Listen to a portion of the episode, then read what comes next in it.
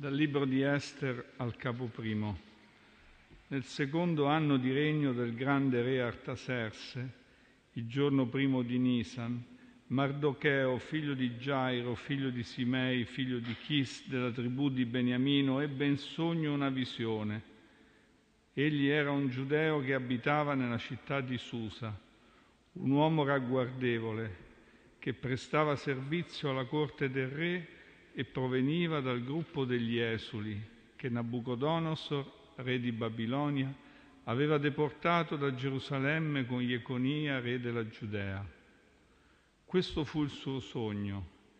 Ecco, grida e tumulto, tuoni e terremoto, sconvolgimenti sulla terra. Ed ecco due enormi draghi avanzarono, tutti e due pronti alla lotta, e risuonò potente il loro grido. Al loro grido ogni nazione si preparò alla guerra per combattere contro il popolo dei giusti. Ecco, un giorno di tenebre e di caligine, tribolazione e angustia, afflizioni e grandi sconvolgimenti sulla terra. Tutta la nazione dei giusti rimase sconvolta. Essi, temendo la propria rovina, si prepararono a morire e levarono a Dio il loro grido ma dal loro grido come, una, come da una piccola fonte sorse un grande fiume con acque abbondanti. Apparvero la luce e il sole, gli umili furono esaltati e divorarono i superbi. Mardocheo allora si svegliò, aveva visto questo sogno e quello che Dio aveva deciso di fare. In cuor suo continuava a ripensarvi fino a notte, cercando di comprenderlo in ogni suo particolare. È parola del Signore.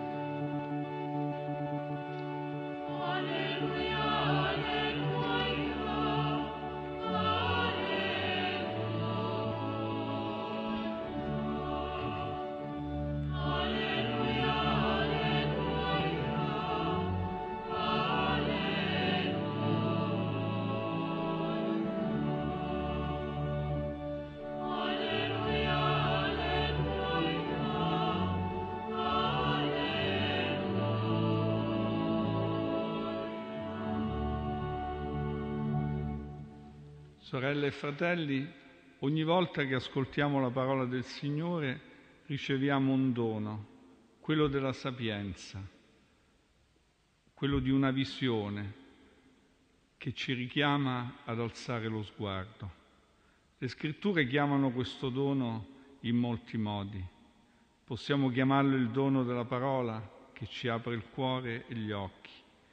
Per molti nei Vangeli questo dono è una guarigione, tanto che cominciano a vederci ed erano ciechi, cominciano a camminare ed erano storpi, per altri, come i discepoli sul lago di Galilea, il dono fu ascoltare la voce di Gesù, che li invitava a seguirlo e a gettare le reti, non più solo le loro parole, ma la parola del Signore.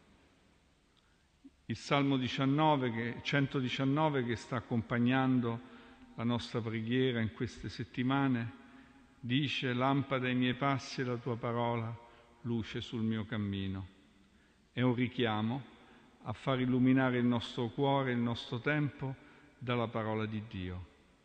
Per questo è molto efficace parlare di noi come di un popolo del sogno, in una stagione in cui molti potrebbero dire come i compagni di carcere di Giuseppe, abbiamo fatto un sogno e non c'è chi lo interpreti. Non ci sono molti sogni, purtroppo, nei nostri giorni. Soprattutto non c'è un grande sogno di pace, non c'è più.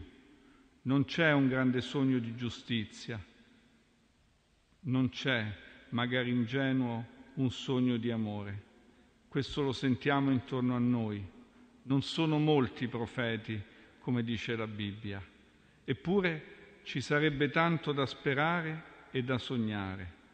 Ma quanti sognano e quali sono i sogni? La Bibbia, che dà luce ai nostri occhi, continua a tenere desto in noi un, se- un sogno sul presente e sul futuro. Nelle sue pagine vediamo come il Signore spesso parla in sogno con gli uomini, come abbiamo appena ascoltato nel libro di Esther.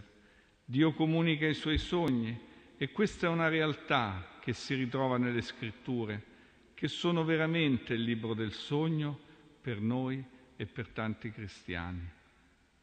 In tempi difficili i credenti hanno sempre trovato nel libro del sogno, per così dire, la forza di sperare.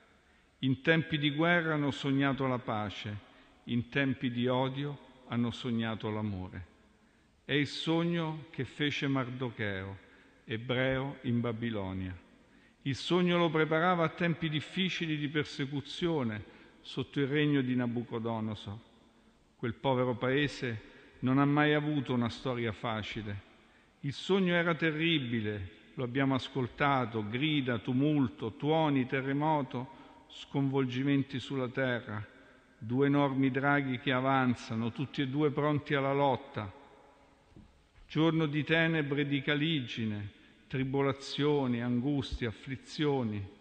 Sembrava una visione disperata di distruzione. L'agitazione era giustificata. Mardocheo passò attraverso terribili traversie per sé e per il suo popolo, ma aveva visto questo sogno in cui emergeva che dal loro grido sorse come da una piccola fonte un grande fiume con acque abbondanti. Apparvero la luce e il sole, gli umili furono esaltati e divorarono i superbi. Aveva visto questo sogno e in cuor suo continuava a ripensarvi fino a notte, cercandolo di comprenderlo in ogni suo particolare. Conservava il sogno nel suo cuore anche se era un momento difficile.